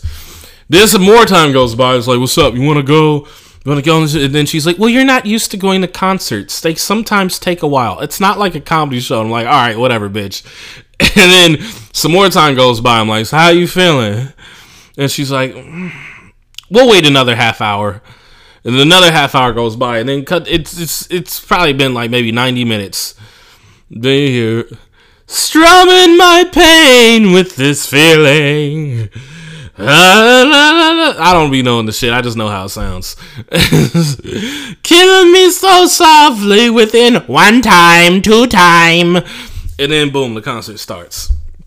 Right. And by the way, she put on a fucking magnificent show. That shit was that shit really felt like something. Keep in mind, like I, I had quite a bit of alcohol in my system. I was with the love of my life. It was late. I had adrenaline. I was like, man, if I see that nigga again, I'm gonna catch. And I'm still like talking a little bit of street shit just to like keep myself into it. Cause you know, some like sometimes you like you calm down, but you gotta keep yourself hyped up just in case like you gotta do something. Anyways, great concert, and I refresh. And I remember before that I refreshed myself in in the discography, but I, I, I tell that story though because it's kind of interesting to me because that girlfriend, she was like 28, 20, maybe pushing 30 at the time. I, she was like 29, 30 at the time. And it's just kind of funny to me, right? Because like that time that Lauryn Hill was in. Also, Lauryn Hill is doing all this shit really just off of. I think the Fugees have like two albums, but it like the score and then um uh Miseducation, her solo album like it's really only two albums that people are still coming to see her off of. So for context, that's like if Kanye did not make any more music past late registration and people were still coming out to see Kanye, which is like you could kind of actually see that, like him just having this sort of like well, because it's rap, it would be kind of like more like a cult following. But I don't know. I don't. I don't feel like there's kind of like male superstar rappers. So it may be like that nigga fell off. I ain't trying to see that nigga do the same shit. Whereas Lauryn Hill, there's also like this message of like feminism, especially for like black women and women. Uh, women that ain't white. I hate saying of color. It just uh, it's just something. I don't know. The, the, Bay Area just made that shit sound dirty for me. it's like normally when they said of color, it like it meant like, but not you niggas. so yeah. Anyways, um, but it's interesting to me though, because at that time, like the people that were like Lauryn's age when the music came out, like you know they really have money and can go out, but they're getting older. And then my girl was like in high school when Miseducation came out, in middle school when um uh the score came out but she's like at the age where it's like okay she got some she got some money. She got like some energy for select concerts to like you know to burn the candle at both ends and stay up. But now it's to the point where it's like more and more of her fan base is getting older. And it's like it's always gonna be like young people that will fuck with music from the past. Like this you always gonna have you know the 21 year old at the Fleetwood Mac concert. You know, you're always gonna have the the 24 year old. It's like, yeah, I got tickets to see Warren G, and it's like, really, you? And they're like, yeah, like I don't know, my brother listened to Warren G. I I love Warren G, and they're like, really? That's so fucking strange. And then they're like, well, it was also only forty dollars. and that's not a diss, by the way, because I would love if I could sell tickets for forty dollars. You think I'd be fucking talking to you niggas right now? Anyways, um, so the concert happens, and um, beautiful time. Oh yeah, I'm sorry, I got I got a little distracted. I'm, I'm drinking some really good wine, and I I'm uh I'm going to go coon at the Hollywood Improv after I record this. Um, what was I say? No, but it's kind of interesting to me though because it's like her fan base is getting older, and I think things like that are more noticeable uh, which which you know is why we're talking about it. Uh, but yeah, no, Lauryn Hill. Lauryn Hill is like some of this is artistic ego, but we also just got to look at Lauryn Hill is is she is a black woman from Orange, New Jersey, born in 1974. She grew up around a bunch of Haitians. So she don't give a fuck what anybody think. And that's before we get to the Grammys, the accolades. I think any black woman born in New Jersey in 1974 that grew up around a bunch of Haitians is gonna show up to work like you niggas should be lucky I'm here. That's just like that. That's just cultural off rip, right? That's and that's before we get to all her accomplishments. Like that alone is enough. But she still somehow shows off two albums. Um, I don't think she wants to be doing this, and I think there's like I think that's where some of that ego that she has comes from is just in the mere fact of like I don't want to be doing this shit. I don't want to be talking. I don't want to be singing these same songs. But she strikes me as somebody that has a very high maintenance lifestyle, so she's got to fucking work. Like I imagine her accountant telling her how many shows she needs to be, she, how many shows she needs to do a year in order to not dip into savings or put a lien on the house and still maintain her lifestyle. Because my theory on Miss Hill not being able to do another album is the same as her coming out late. I don't think she really wants to do this shit.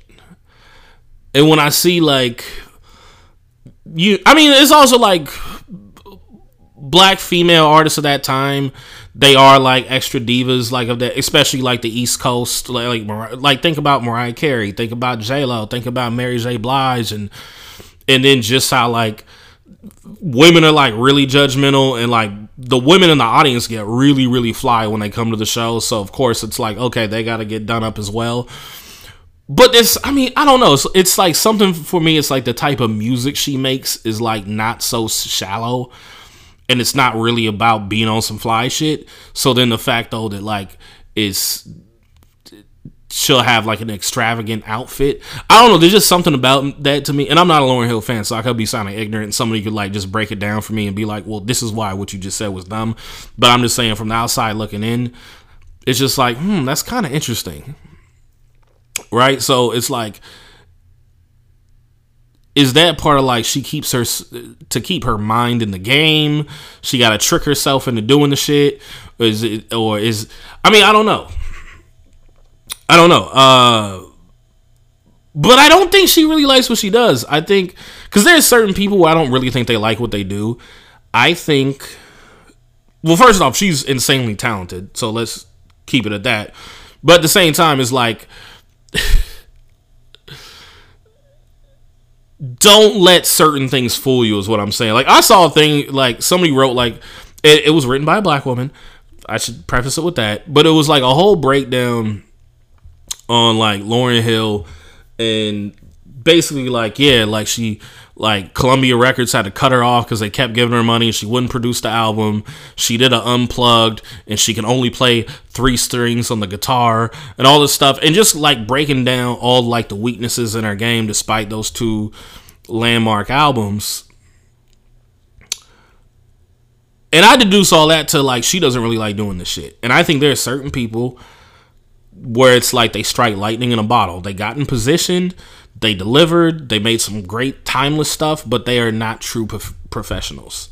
That's really what I think this is in in her case.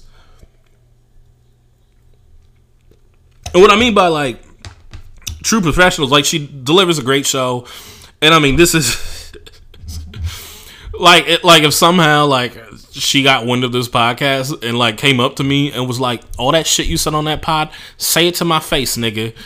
I would be like, "No, ma'am." like, fuck it. you think I'm gonna keep it gangster with a black woman from New Jersey, born in 1974, that grew up around a bunch of Haitians? Hell no, nigga. But since this is a fucking podcast that she'll never hear, yeah, I don't think she likes doing this shit. I think it's a bunch of people that kind of just got in position and got lucky. They don't really like the act of going into the studio. They don't like the act of because the thing is to like just even get and she she's like above average, an above average talent and has put out above average work and shit. And it also when albums had to be like, you know, at least like 14 tracks and her albums was like 18 17 tracks and songs weren't two minutes it was like four or five minutes so like she's i'm not taking nothing away from her i'm just saying like i don't think she like to do the shit and i think it's like one of those things where a lot of people like even me like with me with hooping it's like now like i just i'm into getting a workout so i'm into doing some cardio lifting some weights having my vanity workouts you know looking somewhat buff in a t-shirt having my arms pop you know I'm not trying to like fucking test the limits. Like, I'm and I'm like 33, but it's like I'm not gonna eat fucking cauliflower rice and ground turkey again. Like that's done. Like I'm gonna fucking I'm gonna have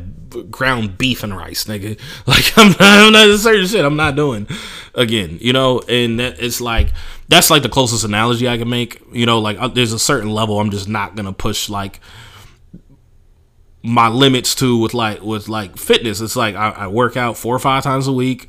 Uh, I'll take some classes at, at, the Mayweather gym, you know, just to like still keep that gangster edge, especially because I talk a lot of shit. By the way, them boxing classes are fun because they're like they're like circuit classes. You be in there with the baddies. It, it's like community. You have like some some cool niggas in there too. Like they'll be like, yeah, yeah, so, yeah. Watch this form. Okay, see, like I bet you like you could probably hit me real hard, but I would still beat your ass. But then they t- like they'll explain the science to you. Like I like that type of shit, but I'm not trying to like fucking run marathons or like there's just certain shit where I'm just like uh, I'm kind of past that because I got other things that I like to do, right? And I know what it takes to do that, and like what it takes to really re. I would that it would mean like I'm, it's not to say like I would do less comedy, but I maybe have like less energy for certain things, and it's like I'm focused on the art and blah blah blah. So, anyways, I say all that to say like, look, look how defensive I got about my fitness right there, and my dieting. Like I was like, well, you know, it's not the same, nigga. anyways, like I think like she's somebody where she's like, eh. I did, and just certain artists like, like really, I think Lauryn Hill should pull a Kelis. Because look at Kelis. before Kelis had um that uh what was that?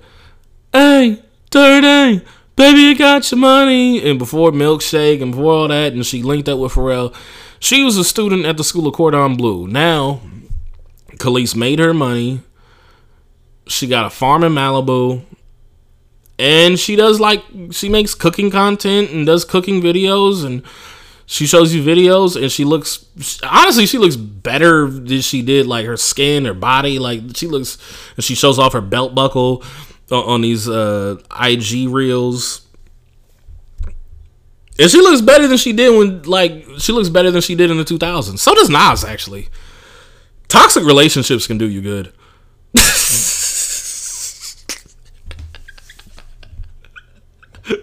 yo what the hell is wrong with me yo Nah, man, but Kelis like seems gen- genuinely happy with the life that she has has uh, made for herself and in this cooking phase and that Beyonce like sampled her shit and she was like, "Bitch, take that shit off." You know, and the BeyHive was like, "What'd you say, Kelis?" And Kelis was like, "I'm living my life. Leave me the fuck alone. I am healed." Right? And it's like uh, it's something like that. I'm just like but I think like, and I'm not into pocket watching, but I think Lauryn Hill probably probably just has really expensive habits. That's why she can continues to tour. Um, but I, I, don't think certain people like what, you know what they really do. Um, I also feel though, because and by the way, let let me establish this. I am, for the most part, I am pro fan when it comes to artists, NBA, whatever. I'm I'm just pro fan more than I'm like I'm not like pro team. I'm not pro player. I'm pro. I'm pro fan. But I also feel when you pay for certain things, you should know what to expect. Lauryn Hill, she's gonna be late. If you go to nigga night, we also call it chicken night, me and Trev. If you go to nigga night at a comedy club, you should not be ex- surprised if you get roasted or you hear some like just really sexually if you hear that like so I was fucking a bitch type comedy, right? If, or if you just go to a comedy club, you'll hear some shit you don't like. Like there's certain places where it's like you should just know not to go there, and I, I just feel like with Lauryn Hill, you should have done enough research to know that she doesn't give a fuck if she makes y'all wait, or she doesn't give a fuck if you guys got to pay the babysitter extra she doesn't give a fuck if like you park somewhere and you get a ticket because you was you thought you had until 11 p.m. and she gets on stage at 10:45, right? Um, you just got to know what you're getting into. Like like you know you know what's funny? It's like with my mom at a certain point, and this is like back when like you know she still paid for shit when we went out or whatever. But at a, at a certain point, and I, I, I actually want to say I was like 18, 19 when I came to this realization. I was like, I cannot go to chains with my mom anymore. There's just a certain level of dining I can't do. And I was like, I'd rather we just cook or we just eat out or like we had we take food home. Because my mom, we would go to like a Denny's, a Chili's, and back when I used to eat mid tier at home. I mean, I'll eat mid tier on the road, but I mean, because you gotta eat. But I mean, I'm not doing that shit when I'm home. But we go to these places and she's like, um, the lettuce is wilted. And I'm like, Mom, why? Well, why are you ordering a salad at Chili's now? Come on now. She's like, well, I'm just, it, it's wilted. You know, it's like they, they, they shouldn't serve this. And I'm like, I'm like, I, and by the way, that's like a thing. Like black women send food back, but at the same time, it's like, come on, man, we. And, and now we only eat out at really, really nice places. And I don't mean like white tablecloth, but I mean where it's like Oh, we going to a Thai restaurant. They got that. Oh, they got crying tiger beef and the papaya salad. Oh, they really know what they. Excuse me. They really know what they doing with the Thai. We going there. Because I'm like, I can't. So I just think like at a certain point, like you just got to know what you're getting into and like what you're paying for. People got to be more realistic about that. Now, with that said, also people don't know what it takes to do a show. Lauryn said, "You niggas can wait." And if you're okay with, and if you're okay with that, cool. If you're not okay with that, cool. But sometimes, like, this is what it takes for a particular person to give a great show.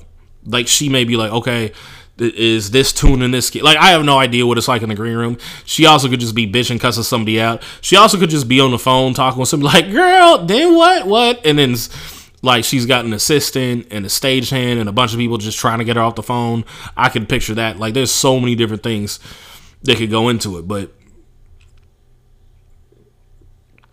or maybe it's probably like she just needs a lot of time to get in the space to perform. Also, she's performing like the same song songs from like over 20 years ago.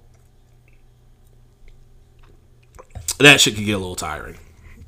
And she may need to bring her it may take a lot for to get into that and find that motivation. Um me personally as a performer, I'm not doing a gig if I need a bunch of shit. Also like but also like doing stand up is a lot more simple than like performing with like a live band and a DJ and backup singers and whatever the hell else she got. Um, it's apples and oranges just when it comes to music and comedy. But like when I like okay, when I perform in the Bay Area, it takes a lot out of me because they're the biggest fucking ungrateful crybabies ever. So I need a good amount of money or shows lined up consecutively if I'm gonna talk to those dickheads and bitch asses. Like I canceled a run of shows up north that was supposed to take place this week actually because I'm like, eh, it's not worth it. Like it wouldn't have served me. So to the point of Lauryn saying, y'all complaining that I'm late, be grateful that I'm here. Me and the Bay is y'all y'all mad about a joke because as an actual statement you can poke holes in it, but as but it's a fucking joke and you're gonna treat it like it's an actual statement. Be glad I'm here, dickhead. Be glad I'm here, bitch. Like that's I, I get that feeling. You know, um when I was like or, or like the shit with me being in Buffalo and them just having that like the, the homie in New York told me like, yeah, they're the most like uh fucking impress me motherfuckers. It's it's like do you we came here from fucking Columbus, Ohio. Like we went through most of the state of Ohio we went through the state of uh, Pennsylvania, like just to be here. We did that to be here, and you guys on some, uh, uh, uh. Like, I, I, like, don't give me no laughs that ain't genuine, but also don't like. If you come on someone who it takes a lot to make me laugh, well, then I don't know. Like, take an edible, like, have somebody tickle you, cause, cause fuck you. Like, so I, as a performer, I get that standpoint, you know. Um, but what I connect with this is what I connect with is people complaining about what they paid for. Like she's gonna be late, and she told y'all she don't give a fuck. Within five minutes of me being on stage, you can tell I don't give a fuck if you see me live. Now she's getting enough money to say yes like like she's getting enough money to say yes to these gigs, and I'm not getting enough money to say yes to deal with the crybaby babies in the fucking bay. So like that that's like a big difference. And also, like, too many people are gonna flake on, on, you know, getting tickets for me at this current juncture. So that's why I'm just like, I'm good. I'm not gonna fucking perform there. Whereas her, she's like, and by the way, I it's a lot of places I like performing for in the world except the fucking Bay Area. I oh god, they, uh, and by no means am I on Lauryn Hill's side. I just think at this point, her four hour wait times to getting on the stage should be expected. Like if Kanye came out on stage and ran it instead of doing the hits, don't be shocked. If you see Dave Chappelle, he might not do material. He might just talk for four hours, for five hours straight, and chain spoke American spirits, right?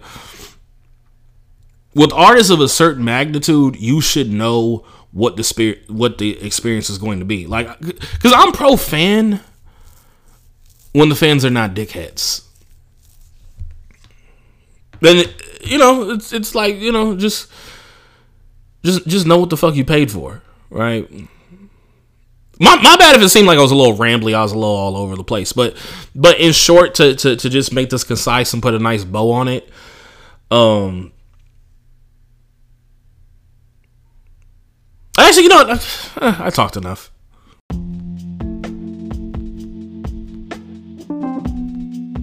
This has been the Let's Unpack That podcast. I've been your host, Lyall Behrens. Thank you very much for tuning in. Hope you enjoyed the show, and we will be back sooner than later. But you know, yeah, let me just ah fuck it. Let's get out of here. I'm not gonna make any more promises to you niggas. This shit is free.